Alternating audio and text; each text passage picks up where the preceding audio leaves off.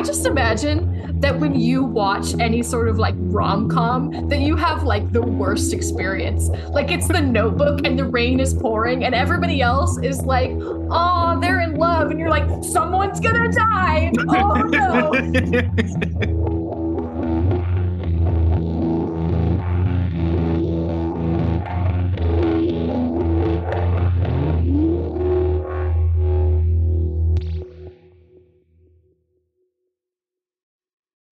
Saw Ant Man and the Wasp last night. Yeah, how was it? It's, it's good. They should really rename it to Ant Man and sometimes the Wasp because she's barely in it. I don't care. The Wasp is uh what's her face, right? Kate. Kate, yeah. Hmm. Upset me. I mean, I love Paul Rudd and Ant Man's great. And at the time of recording, it's the day after, and I I'm seeing a lot of people say another mid Marvel movie, fucking terrible. Probably because you know there's a lot of prominent women in the in the movie. Well, Or- it sounds like sounds like she wasn't that prominent. She took a back seat to everybody except for Hank. Fucking Michelle Pfeiffer's character was in it a lot, which I love Michelle Pfeiffer. And then uh his daughter, who they recasted, I can't remember her name, but like Catherine something. She was in it a lot. So it, it just it wasn't that she wasn't really in it a bunch. It was just more like for, you know, second build title character, you would think that she would be in it as much as Ant-Man. I guess. I saw it with Kate, and it's one of those situations where you hate Katey Sagal because of Sons of Anarchy, Sons of Anarchy, and she hates. uh Evangeline Lilly. No, no. What was the person she said the other day? And we, oh, she hates Blake Lively because of Serena van der Woodsen. She's not the biggest fan of of, of Evangeline Lilly. So we're watching the movie, and there's this moment where they're in the quantum realm. And spoiler for at this point a seven week movie. If you haven't seen it, you don't care. But I feel like we shouldn't be putting spoilers out. That's not long enough. Some people wait until it comes out on Disney Plus. it's not it's not a spoiler, but it's basically because it's in the trailer. Okay, There's- so don't say spoiler. if you don't want to know anything, but there's a moment where they're in the quantum realm and Michelle Pfeiffer is just like refusing to talk about her past there. And Evangeline or the Wasp is Wasp is like, you need to tell me or I'm not going any further. And Kate just leaned over and said, That's such a Kate thing to say. And I was it's just like, you know what? Honestly, yeah. No, it's more of a Jack thing, in my opinion. I mean, Jack literally did that. Honestly, yeah. Okay, I'm glad you connected that to Lost because I cannot express how much I don't care about that movie or anything to do with Marvel. So let's You- move on. You went and saw Marvel stuff. Yeah, because Andrew likes to see it. There's some stuff I like, but like, I do not care. I don't care to talk about it even a little bit. Well, welcome back, everyone, to another episode of Lauren Gets Lost. I'm Zane. And I'm Lauren, and I actually have a story that I forgot to tell you from weeks ago. Okay. I was out to dinner with two of my friends, and we're sitting there, we're eating Thai food, my favorite. And my friend Tahira goes, So I found your podcast Oh, God. just out of nowhere. And when I tell you this was my exact reaction, I went, No. so, anyway, apparently she had known for a while and just kept forgetting to tell me. And I was like, I'm so embarrassed. And that was, she was like, No, I think it's cool. And I was like, No, it's not cool. It's not cool. And that's my story. What does she listen? I don't think so. How many times? I don't think she's ever watched Lost. yeah, we might have picked a too niche of a show. Whatever. Speaking You know- of Lost, Today we are covering season two, episode six, Abandon, otherwise known as Zane cries for 42 minutes because he knows what's coming. that was a rough one. Yeah. I cried. A non-dog related cry? Tears didn't fall from my eyes, but it was enough of a cry for me to call it a cry. Like my face got ugly and and there was wetness in my eyes. Half that is just normal for you. Shut the hell up. anyway, do you want to hear my synopsis? Yes, please. Or do you want to keep calling me ugly? Both. Great. All right, I'm not gonna lie, it's not my best. Ahem. The tailies continue to make their way to the main camp while Shannon and Sayid take the next step. And other stuff. And then I cry. I would have wrote the tailies continue to make their way towards the main camp, while at camp, Shannon and Sayid make it. Nope, that sucks. This is why I write the synopsis. Anyway, Play on Ah. words. I will say that like this whole episode it was just giving me really really intense anxiety and then the end made sense why but I feel like they did a really good job of stressing me out. Like it was like I just knew something bad was coming the whole time. More on that later. Okay. Got quick bits. Mm. This episode was directed by Adam Davidson. He's done Grey's, Deadwood, Criminal Minds, Dexter, True Blood, Fringe, Awake, which is an amazing one season show. I loved the concept of it. If you haven't watched it, please watch it. I'm He's sure also- I did watch that. It's so good. He's also done a couple episodes of Community and Fear the Walking Dead, and recently does that show La Brea or L.A. Brea, whatever it is, which is trying so hard to be Lost's spiritual successor. It has referenced Lost at least three different times. No idea what that is. It's basically like a giant hole forms in the ground in Los Angeles, and like people fall through, and they go to like I, I don't know. It's it's dumb. I don't care. Ian Somerhalder returns as a special guest star in this episode. There are two unaired flashbacks in this episode. One was at Adam's wake, where Shannon's stepmom and her discuss their only similarity being their love for Adam. And it's like this kind of moment where there's like a little warmth in their relationship. And then Sabrina tells Shannon to go clean up. Hmm. The other one is Shannon visiting the French dude's house because she accepted the job as the au pair that's referenced earlier in the episode and meets his wife while flirting in front of them. Yeah, kind of setting up setting up how she becomes a shitty person later. But both of these are on the season two, season 2 DVD set which I have. I feel like it makes sense to cut the au pair scene because this is not really an episode where they want to paint Shannon in a bad light because we want the last part to like really impact us, you know? Yeah. Speaking of the last part, the ending of this episode was written so the two sections of the plane would come together in, quote, the most uncomfortable manner. And they did. It was Naveen Andrews' idea for Shannon and Sayid to develop a relationship. He knew it would get an extreme reaction from middle America. You know, I feel like the extreme reaction at that point in time was obviously the race difference, but for me, it's the age difference. Like, I- I'm sure that what he's referring to is like, oh, a Middle Eastern man with a wealthy white woman. I'm like, oh, a 20 year old with a 37 year old? Absolutely not. Well, remember, Maggie Grace is a little older than Shannon.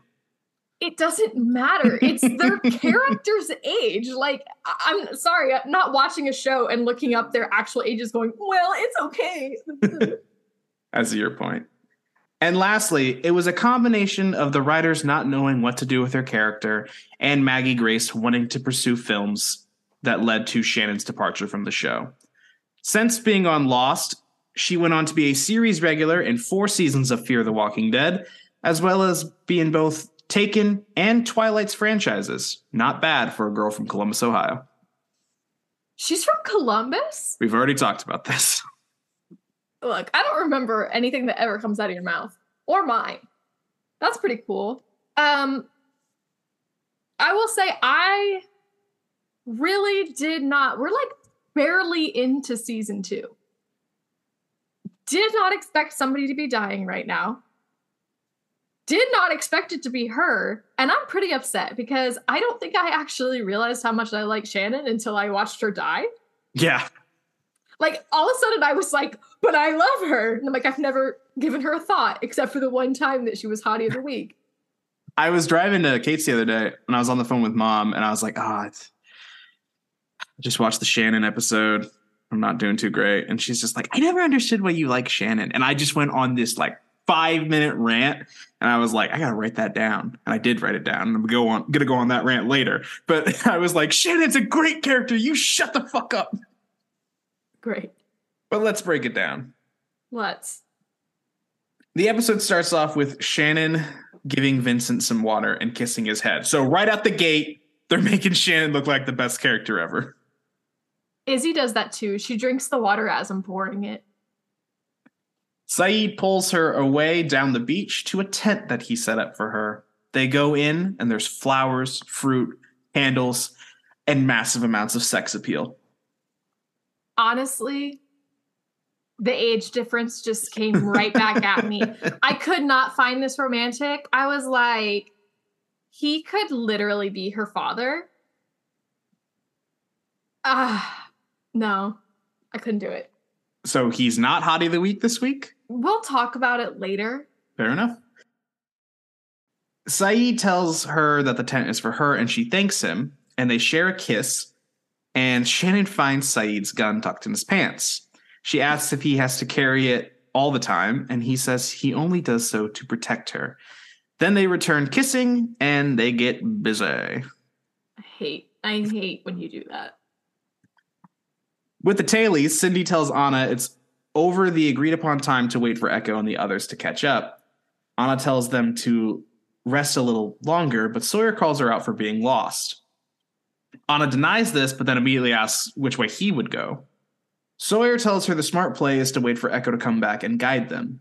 And then Anna blames Michael for pulling Eko away and comments on him leaving Michael behind.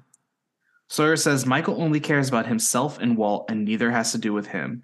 But Michael shows up and says he's glad he feels that way. See, this is a perfect example of why Michael does not see them as being friends. Like, you're so fixated on that, but like, there you go.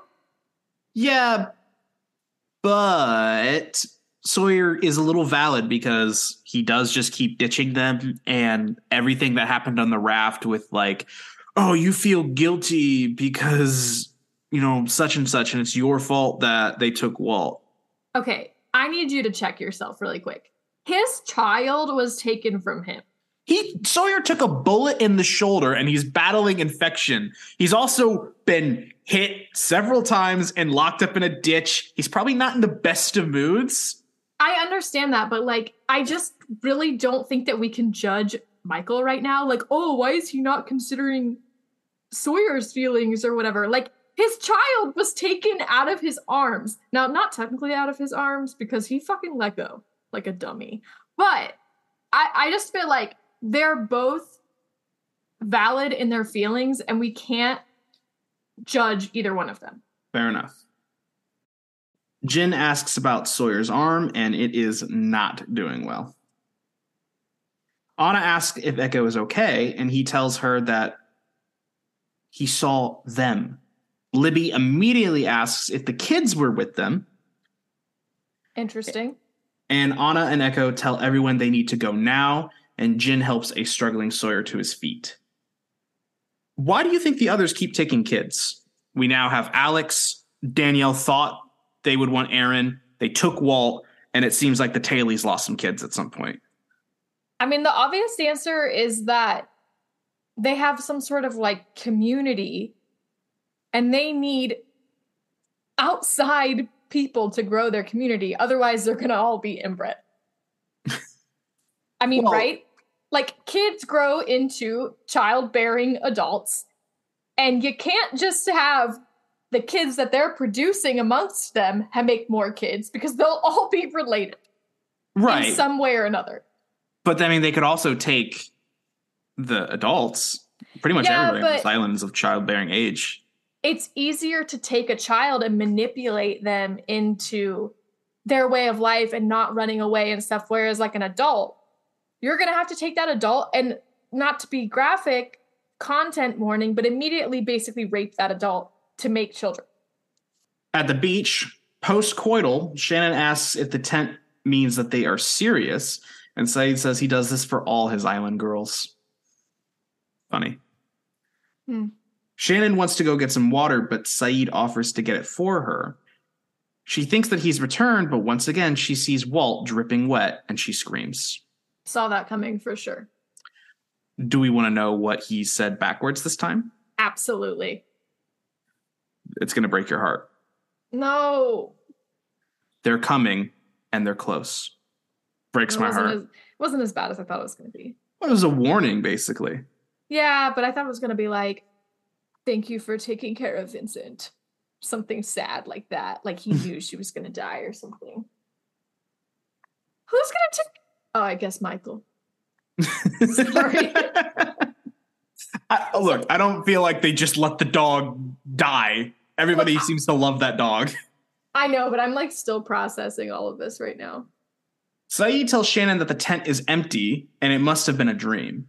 But Shannon tells him that she saw Walt.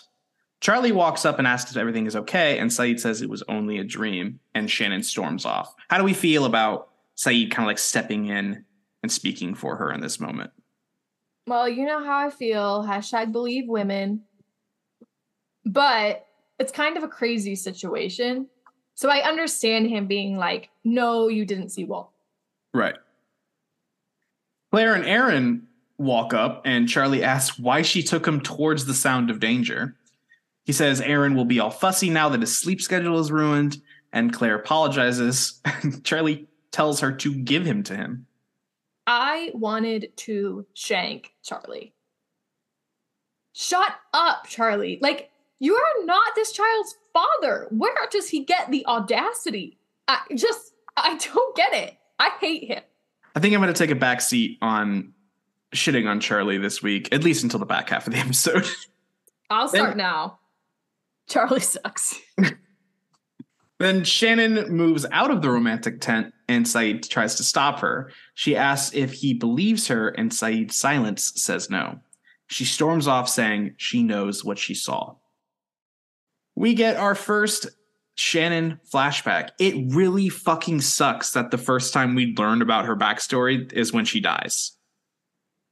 I mean, we already had a little bit of knowledge about her backstory. Yeah, but like, not really. It was like from Boone's perspective. Yeah, we still knew something. Shannon is a dance instructor for a group of young women. Okay, honestly, when they're like panning through all the little girls and then they stop on the young blonde girl, I was like, ah, it's child Shannon. And then there's Shannon. I was like, never mind. At the end of the rehearsal, a little girl asks if her father saw her. Shannon says yes, but he was too busy flirting with Shannon's friend Nora. The two of them end up joking about Philippe wanting Nora to be her au pair so he can sleep with her. Shannon then gets a call from Sabrina telling her that Adam was in an accident. They go to St. Sebastian's Hospital. The only shot of Jack in this entire episode is him just walking by, and a doctor tells them that Adam died from the accident. If you forget, Adam is Shannon's dad. Shannon begins to break down immediately, and Sabrina asks to see him, and the doctor asks if her daughter would like to see as well. Sabrina coldly calls Shannon her stepdaughter. They also did quickly say that he stopped breathing at the site of the accident and they were unable to revive him, which might explain why it was like such a short sequence in Man of Science, Man of Faith. Because I remember you commenting on that. Yeah. I understand the complexity of any sort of step relationship. I had my issues with it in the past. I've made my peace with it. But if there was ever a time to not clarify that someone is their stepdaughter, it is maybe right after they found out that their father died. That was cold. So, right out the gate, fuck this woman. What was your initial reaction to this younger version of Shannon? She doesn't seem as like bitter. I don't think that current Shannon is bitter, but she definitely is a little bit more bitter and untrusting of people. She seems more, you know, bright eyed and happy and all that. Obviously, until her dad dies, but Right. I think Maggie Grace does a fantastic job in this episode, just comparing flashback Shannon to early Island Shannon and even present day Shannon. Like, just it's like three different people. Um, she's so like kind of like softer in in the flashback, and just doesn't really seem that confident. Compare that to when they first get to the island and just like every every sentence she says is just dripping in sarcasm. She really And- just showed her range here. Yeah. uh, Like when she first gets to the island, it's like entitlement and brattiness. And I really feel like she's grown in this like short time that we got with her. But uh, I'm still sad. Yeah. Anna asks how far from the camp they are, and Eko vaguely says a day. Sawyer collapses, and Libby asks if she can take a look. He asks if she is a doctor, and we learn that she is a clinical psychologist.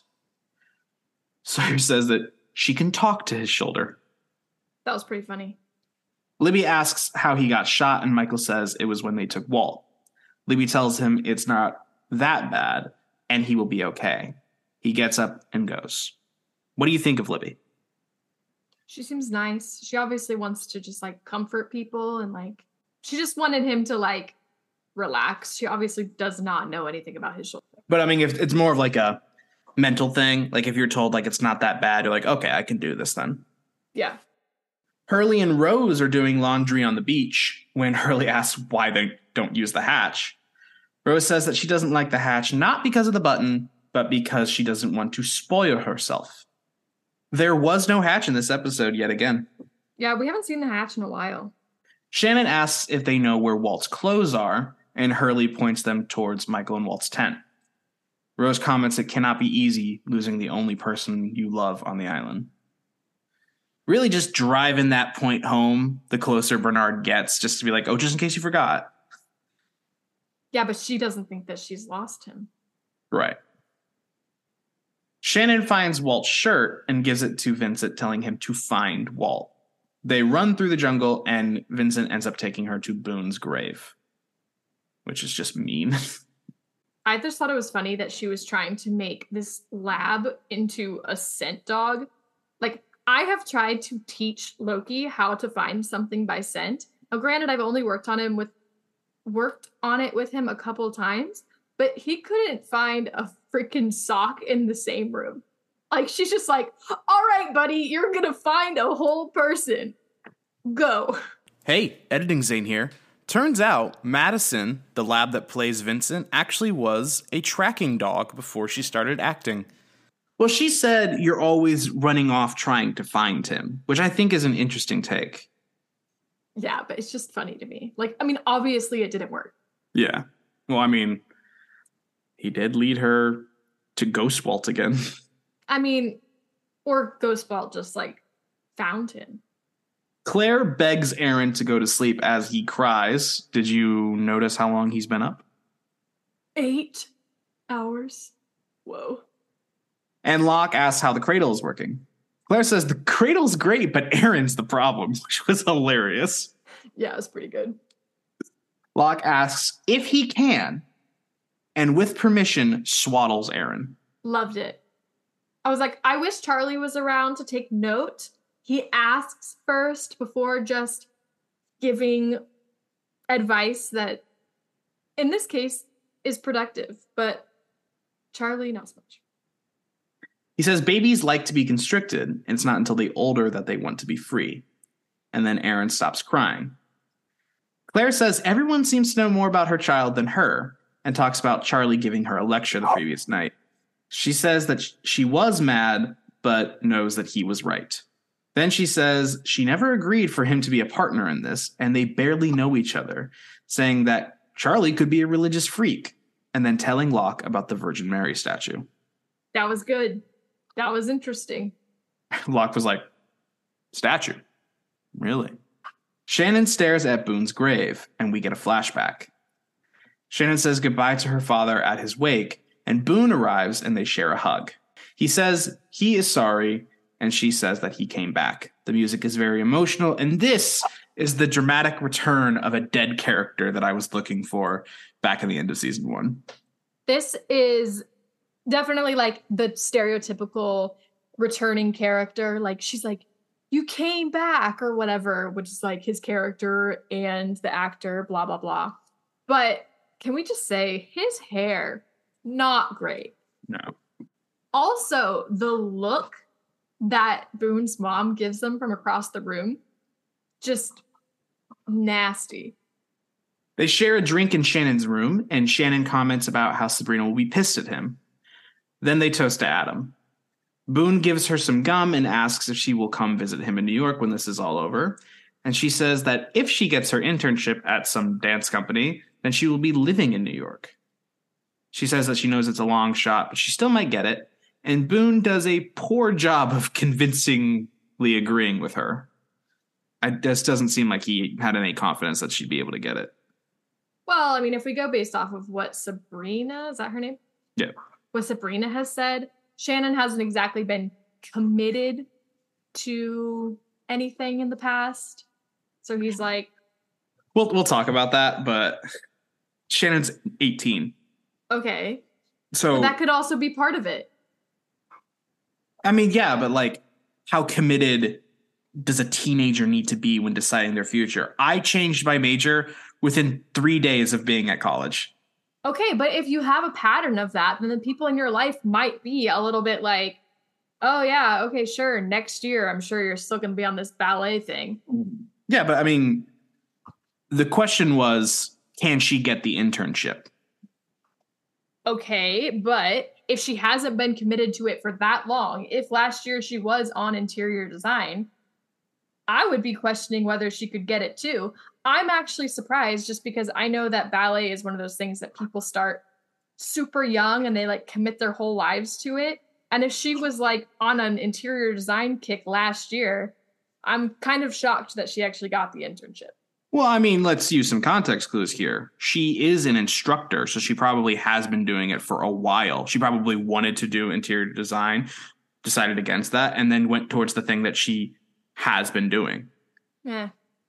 I don't know. In my experience with all things ballet and all media that I have seen, it is like you do ballet and only ballet. He asks if Sabrina and her have spoken or if they have even gotten along, and Shannon says that Sabrina hates her and that from the beginning, Sabrina resented her relationship with her father. To me, their relationship in this episode feels much more like the traditional sibling relationship, which makes the sex so much weirder. Yeah, it, it- it's like honestly, it's gonna be weird no matter what. It's always weird. But the fact that like this flashback series gives us honestly no sexual tension whatsoever.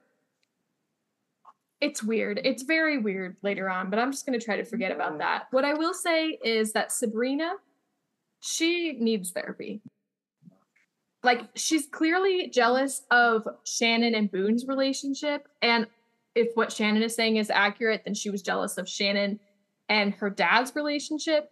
And I'm like, girl, those relationships have nothing to do with your relationship. You you have issues. Yeah. She probably has her own daddy issues. That's what I'm assuming. The tailies make their way across the rocky coastline of the island, and Eko sees Sawyer struggling and calls for a break. He says they're going to need to cut inland because of hazardous terrain. And Anna says he's only doing this to get Sawyer back faster. She asks if he is really willing to risk their lives for Sawyer. And Eko says it's the only way he knows. Anna says that she liked him better when he wasn't talking. What do you think Anna meant by that? I mean, probably means that when they crashed, he didn't talk for a while. Why do you think Eko is trying to save Sawyer so hard? He's just a good person. What about needs of the many versus needs of the few? Many people argue against that theory. Haven't you watched Criminal Minds, that one episode where that guy was trying to like be in some leadership position in like the government, but he kept answering that question specifically wrong, that it was necessary to sacrifice the few to save the many, and like that's the wrong answer. Remember that? It's the one that he was trying to kill everybody with like that powder substance. No, okay, I'm sure. Mom, do you remember that one? She watches a lot of Criminal Minds. Mom, Right, but like maybe he could have just like carried Sawyer instead of you know risking cutting through the jungle. I mean, they did lose someone. uh, I mean, yeah, but he he can't know that.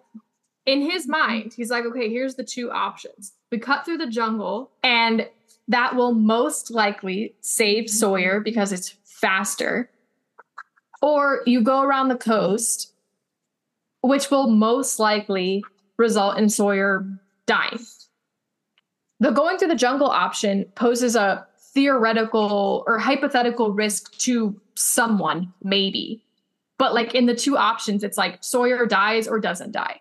So you have to go with what's going to definitely save the person who's actually at risk. I feel like you can't base a decision off of like a p- hypothetical risk to someone, maybe.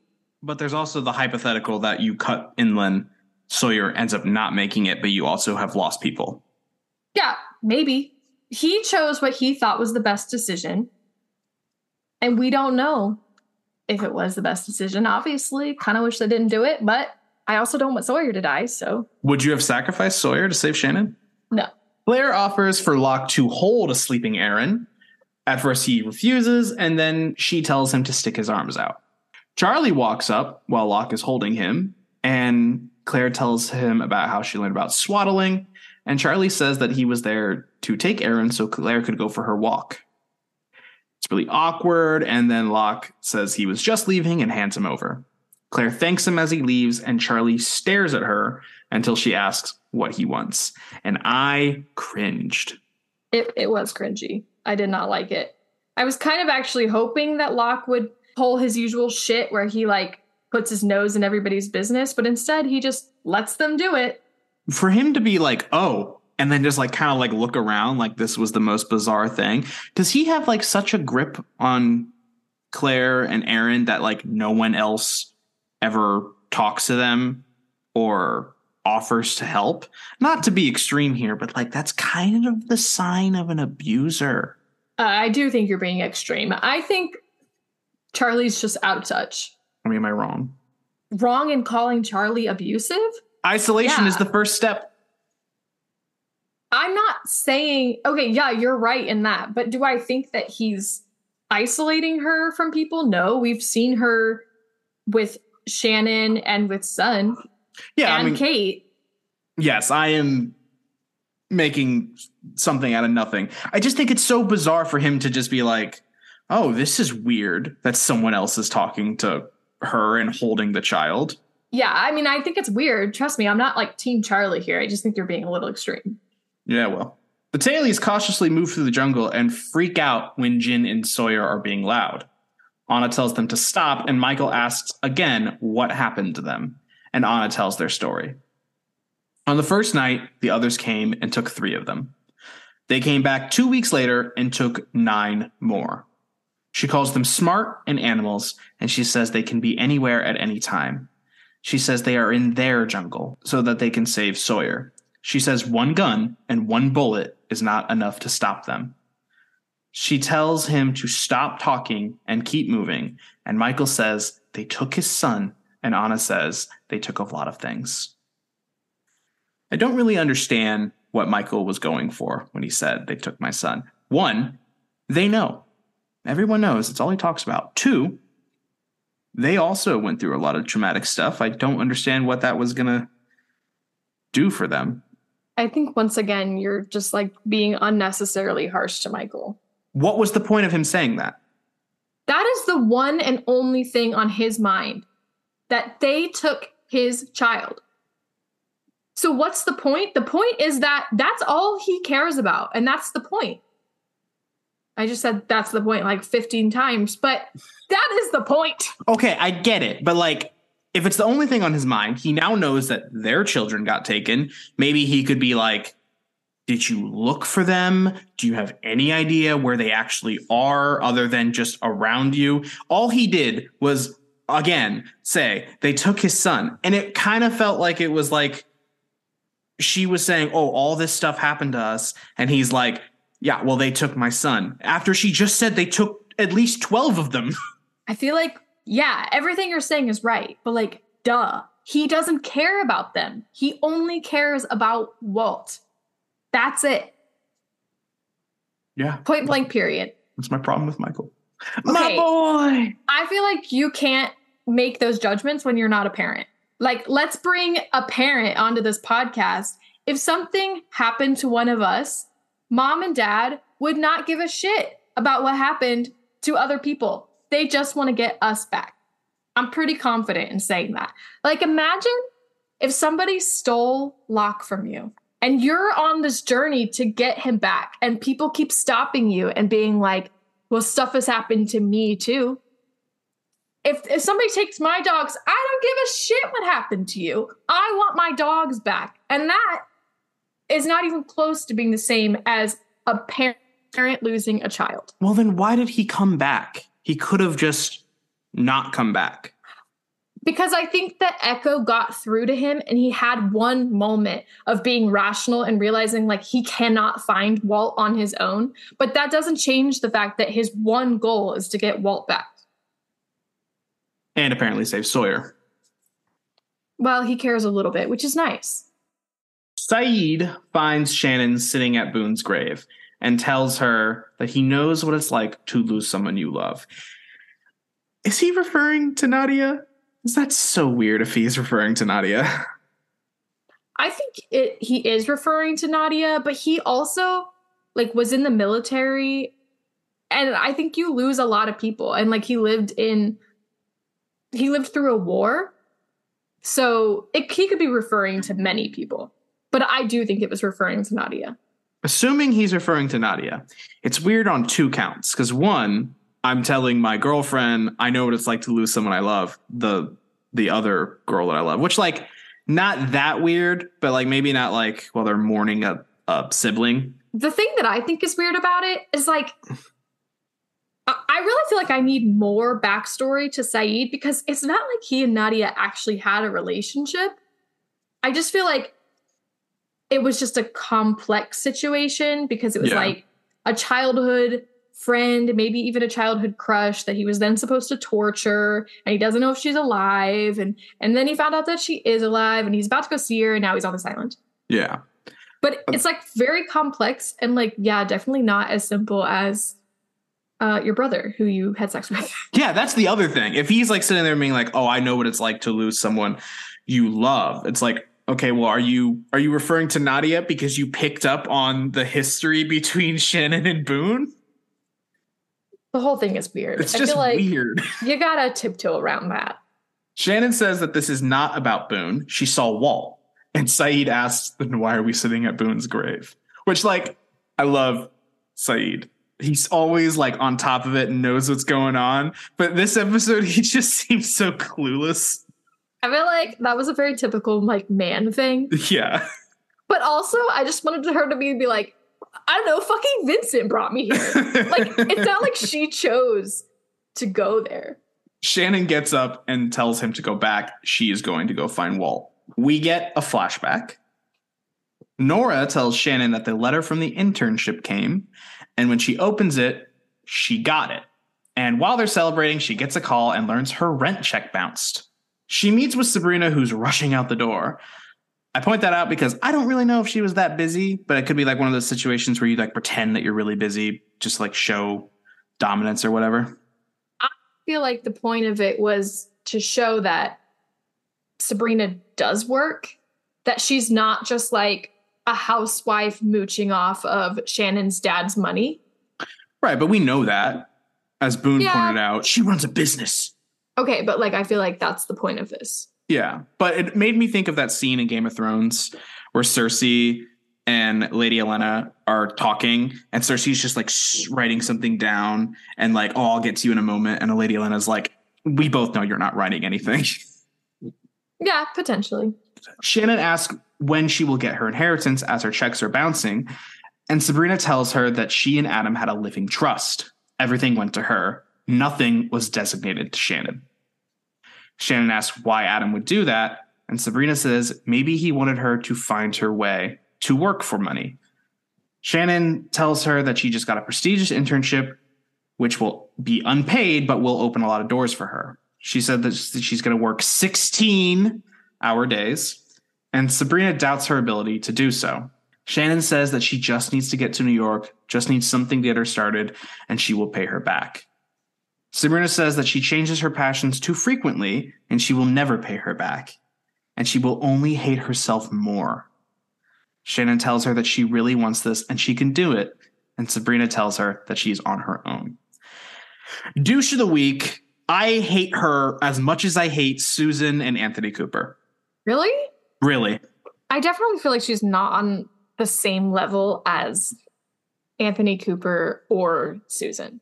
I would put her, I would rank it like top douche, Anthony Cooper, second level douche, Susan, third level, but close behind Susan is Sabrina. Yeah. And- the, the Holy Trinity. I do feel like some of the blame lies with Shannon's dad. Oh, absolutely. Like when you're that rich, you can't just be like leaving it up to chance. If all he had was a living trust, like he fucked his daughter over for Right. sure. So I feel like we can't just put all the blame on Sabrina. We can't. There should have been something, some legal documentation leaving something to Shannon. But when we talk about a later flashback, I'll talk about how a lot of the blame is on Sabrina Okay.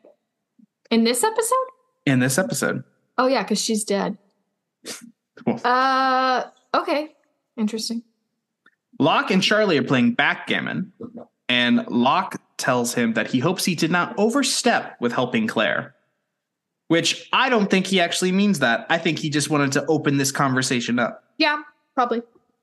Charlie asks if Claire mentioned that they had a fight, and Locke says he that Claire did not call it a fight. Charlie tells Locke that Claire was going to give it. Says it up for I adoption. noticed that, and I was going to put it in my notes, but then I was just like, whatever. But that really pissed me off. Locke says he knows because Claire told him when he built the cradle, which Charlie has a really fun reaction to that too. This is the part where I'm going to shit on Charlie, by the way. I promised it would be the back half. I can't get through a whole episode. I'm sorry. Then Charlie says that Claire has a lot to learn about being a mom and responsibility. Charlie, you're not even in your niece's life. How the fuck do you know what it takes to be a parent? This is what I mean by like, he is so out of touch. Like, I, I cannot even understand where this shit comes from. I hate him so much right now. Just awful. Just absolutely horrible. And I also feel like when Locke says, Yeah, she told me while I was building the cradle, I feel like the the underlying message there was like, yeah, she told me while I was doing something that actually helped her instead of just mom shaming her all the fucking time. Locke calls out his hypocrisy and calls him a heroin addict. Loved it. Did you read my notes? Yeah, but I forget what it said. I said, bro, I love Locke now. Don't hold it against me. That's exactly what I said. I love Locke now. Don't hold this against me. Because next week I'll change my mind. But this was like last week, Locke was like neutral. Now he's good. He's above neutral. If he could just keep it up, keep up the good work, Locke, because you're on the good side now. Excellent. I had like an audible reaction to this line. Excellent.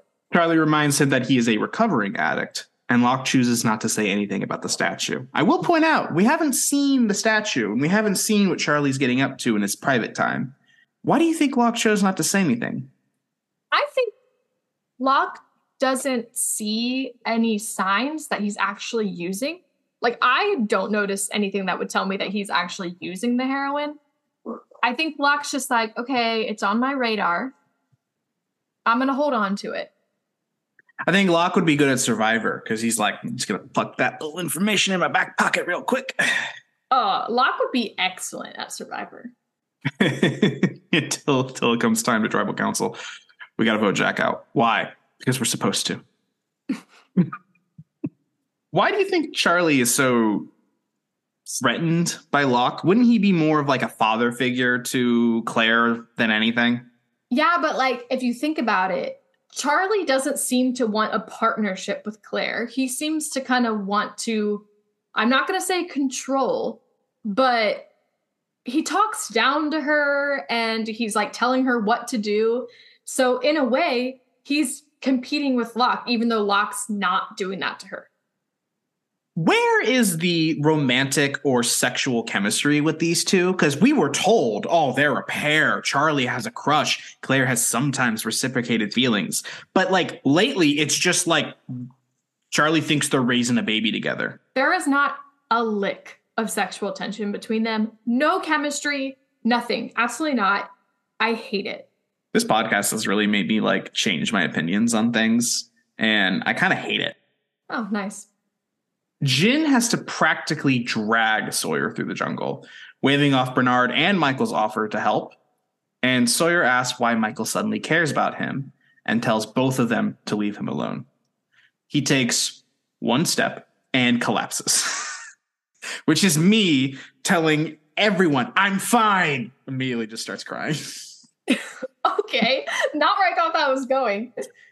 I'm having a hard time finding a new job.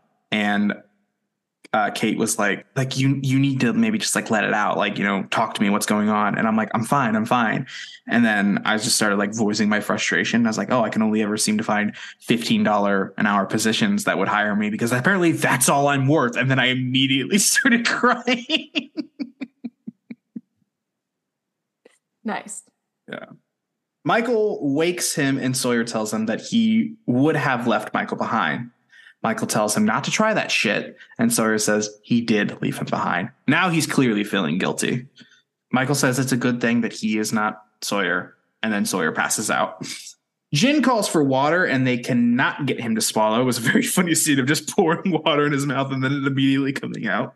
I know. I'm like, guys, I think he's past the point of needing water. Anytime something on this island happens, someone passes out, someone gets shot, anything. First thing, we need water. He needs some milk. Ana tells them they need to get moving, and Bernard says they cannot leave them. Anna says they cannot rest. She asks if they remember what happened to them, if they remember Goodwin. And then Cindy agrees, saying they need to push on.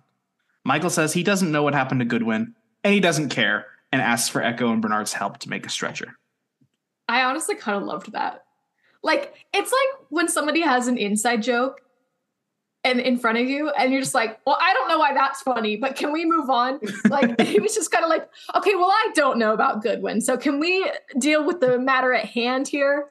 Sayid asks why Shannon is out in the jungle, and she says she did not ask for him to follow her. He says she's following a Labrador, not a bloodhound, and looking for Walt while he is out on a raft in the middle of the ocean. She tells him that he is not on the raft because Claire found the bottle of messages. She says that she knows that he is out there somewhere. She saw him, the raft is gone, and he is alone.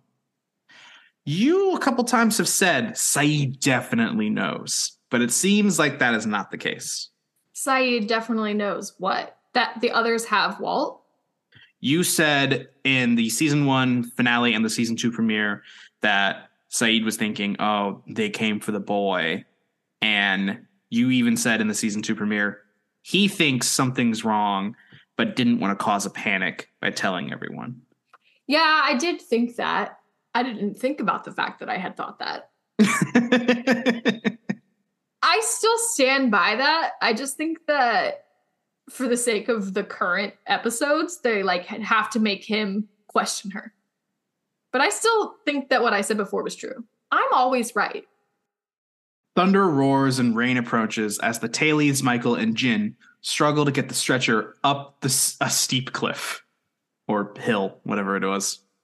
When I tell you the anxiety just just oozing from my body at this point. I'm like, rain is coming.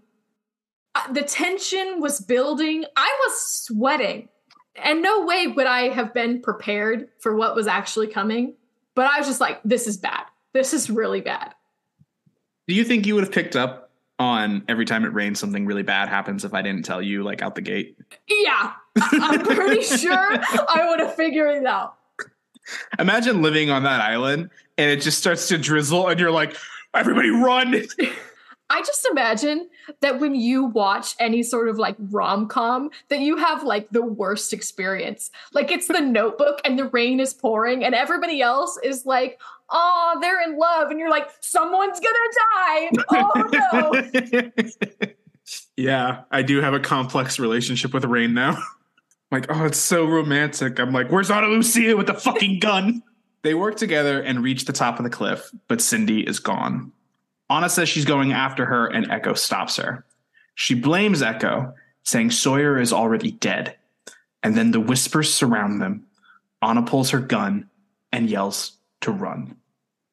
That was crazy. Honestly, I really thought that who was it that was missing? Cindy? I really thought she was just gonna be like, I'm down here, guys. Nobody helped me up. It is a very intense scene, but Michael going like, "What the hell is that?" did two things. One, it took me out of the moment because it's just like, "What the hell is that?" It's just like very funny all of a sudden. Two, it really makes you realize how little all the information we as the viewer knows that like nobody else knows. This group of people, half of them do not know about the polar bear and the rest of them, all of them, don't know about the hatch, the monster being a pillar of smoke, or the black rock. yeah. In the last flashback of the episode, Shannon packs up her apartment and Boone finds her. He tells her Sabrina shot down the idea of him taking money, saying she must have known why he asked. Shannon asks if she can stay with him in New York while she gets on her feet, and Boone tells her that he is leaving New York to work for Sabrina. He offers her money to keep her afloat when she, and when he gets his trust fund, but Shannon says that she will figure it out on her own. Boone says not the right thing, which was who knows when that will be.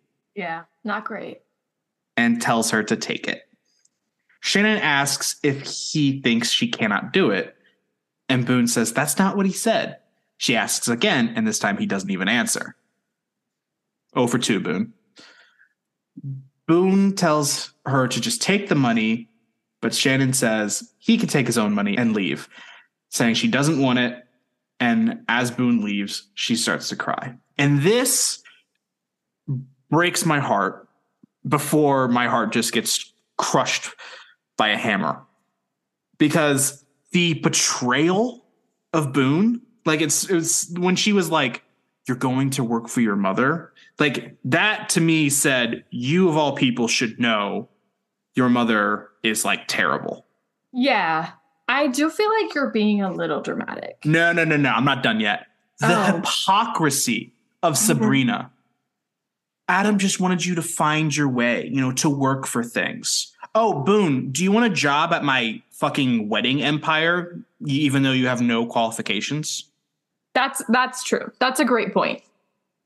He has a trust fund? Where's her fucking trust fund? I mean, that's on her dad. Like now you're just screaming at a dead guy. She should take care of Shannon. That's her stepdaughter. If she loved Adam, she should be taking care of his fucking kid.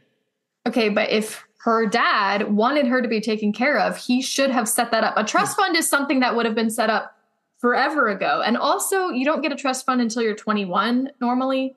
So that's not even going to help Shannon right now. Well, she should still get some fucking money. The fact that she's that Sabrina's like, "Oh, he wants you to find your way and like work for it." She fucking gives Boone a job for no reason. And fucking Shannon earns that internship that was really hard to get. I'm sure. I don't know about dance. But you're gonna fucking say that shit and then immediately turn around and do that? It's fucking bullshit. Yeah, for sure. Definitely true. Definitely a hypocrite. Do I think that Boone is in the wrong here? Not really. Like I, I would have taken the job too. I'm not, I'm not gonna lie. Yeah. Boone doesn't owe Shannon anything, and he tries to give her money and he, the offer of continuous help. He should at least say, "I believe in you." The okay, fact that what if he doesn't? Why does he not believe in her? She got the internship. Okay, she got the internship. We don't know if her name helped her get the internship. We have a lot of missing information about Shannon. I feel like we can't just immediately jump on Boone and be like, you have to believe in her. Like, she goes on to just continuously scam him over and over, and she's like, not the best person. What do you mean the name helped? She's not. It doesn't. It's not the same last name as Sabrina. Okay, but obviously her dad's rich as fuck. So, But we don't know if it's like famous or anything.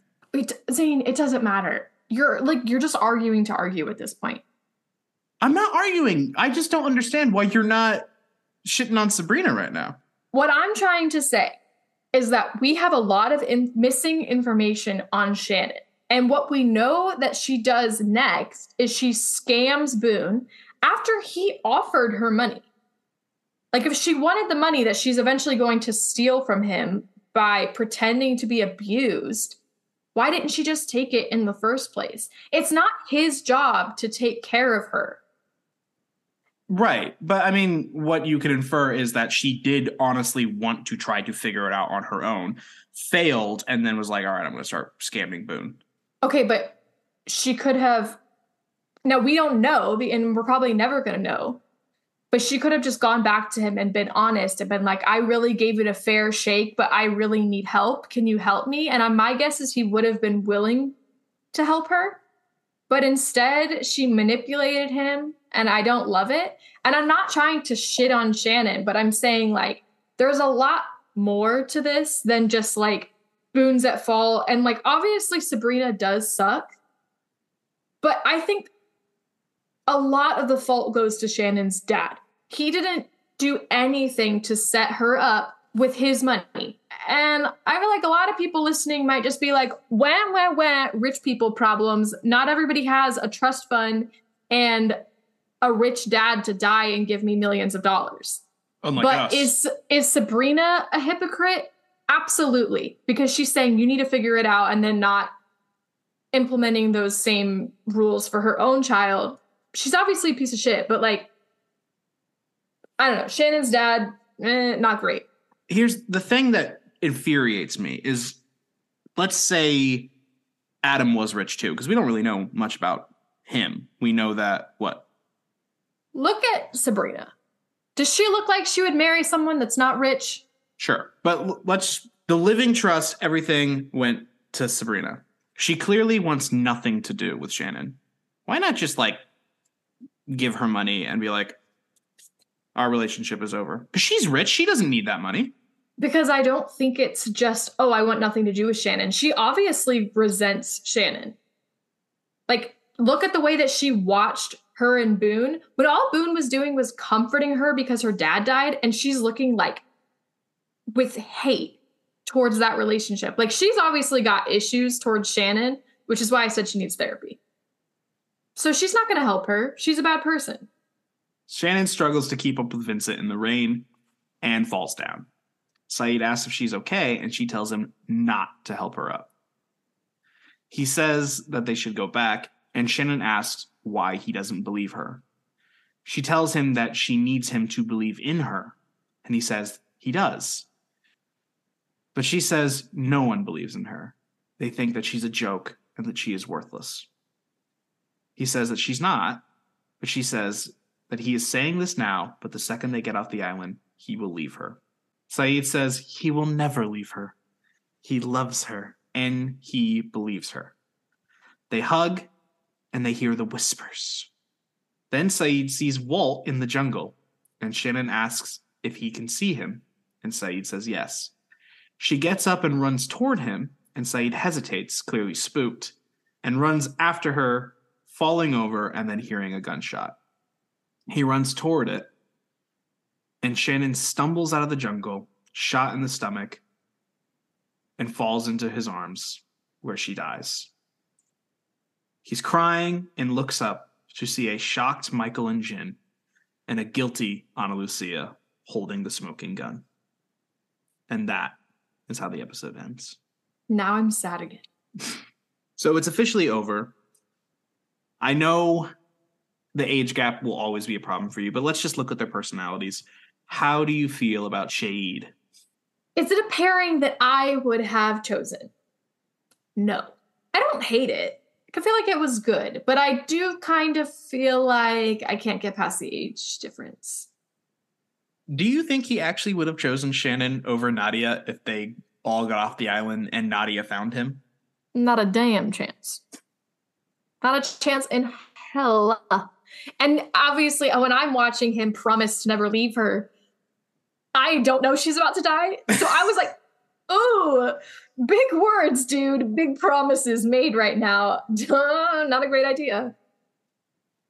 How do you think Sayid and Ana Lucia and everyone else are going to handle the immediate fallout of this situation? It it is not gonna be good. Like, I don't really know. I don't really have an answer to that. I just know not good. What do you think is going to happen with Charlie and the statue as his relationship with Claire is starting to become more and more strained? I think either Claire is going to find out what's in the statue somehow, or what's his face? Locke will confront Charlie about it. Final thoughts on Shannon as a character? I really liked her. She was fun. Like I liked her when she was a brat. And I liked her as like a stronger person. And now I'm sad. But I'm like super sad for Sayid. I feel like that's what was so upsetting to me was like the pain on his face. This was like um for Game of Thrones fans, when Ygritte died, I cried for a solid 30 minutes. Like I could not stop sobbing. And part of it was because I did really like Ygritte, but the other part was that I knew how much it hurt Jon Snow. And I could not stop crying. I was so sad for him. And then I would like stop crying and I'd be like, I'm okay. And then I'd think about it and I would just like, it was the same situation. She died in his arms. And then I just start crying again. Like, mm, I feel like next week is going to be rough for me. Did you see that TikTok that I sent you? Yeah. Okay. So I like finished the episode. I'm super sad. And then I've like moved on. And then Zane sends me all the TikToks that he's made about this tragic scene. And I have to relive it over and over again. I wrote down, to the best of my memory, the speech that I gave our mother regarding Shannon as a character, why I like her so much. Because it is hard to justify liking a background character who dies early on in the show. But I think the reason I like her so much is potential, you know? But here it is. Shannon is a fun character for me. She's funny, she's real, she's relatable, and as Kate lovingly puts it, she's camp. She wants to be useful, and when she feels when she helps people, she feels fulfilled, like with the French translations. She got screwed over by her stepmother, a little by her stepbrother, and a lot by her father out of a standard of living that she was used to. She was as bad as a person as any of them, conning Boone and all that, but like everyone on the island, she grew. I'll never forgive the writers for giving her this hope and happiness of someone finally believing in her and saying she is not useless before promptly killing her off. I know Maggie Grace wanted to leave, but I feel like they could have done so much more with her, and I would love to have seen her contribute in the search for Walt and so many of the other storylines yet to come. I think the only consolation for me is that she wanted to leave. Like, Yeah. it kind of makes it a little bit better for me because I'm like, okay, they didn't just say, we're done with her character, bye. It was like a choice made by the actress. So it, it's a little bit better, but I'm still really sad about it. Yeah, I'm I, super sad for Sayid. it would have been very jarring to the audience, but they could have done a little bit more with her in the episodes leading up to this one, just to like make it feel more. I so I get what you're trying to say, but I almost feel like that's too forced. Not everybody is going to get a perfect storyline. It just feels like such a joke, though. You're not useless. Bang! Yeah, but that's the whole like that's the whole point. Like I did not see that coming. It it kind of goes against what you traditionally see in TV. So, I mean, it was kind of like good in that way, but also horrible. Yeah. we I made a TikTok on it, but it really stems from me having a conversation on Reddit a few years ago where we would talk about like the characters who left the show early on and like how we wanted to see what they would have done later in the show when things get really hectic. And I was like, oh my God, yeah. Like they wrote off one of my favorite characters right as their storyline really started to pick up some steam. And somebody responded, oh yeah, I love Boone too. And I was like, fuck Boone. Talking about Shannon. Well, that was pretty much the exact TikTok that you sent. Yeah.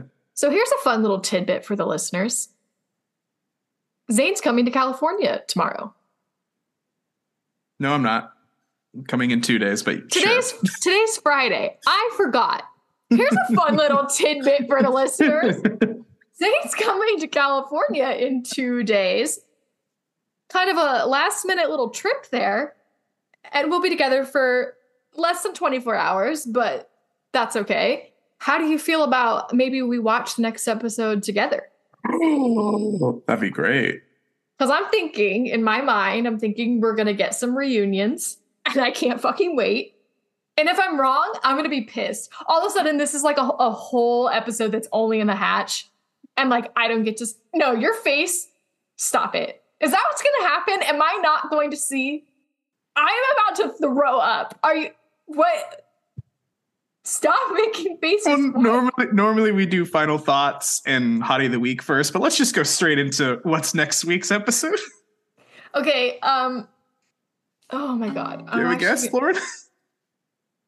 Stop, stop, la- stop. Are you telling me I'm not getting the reunions that I want?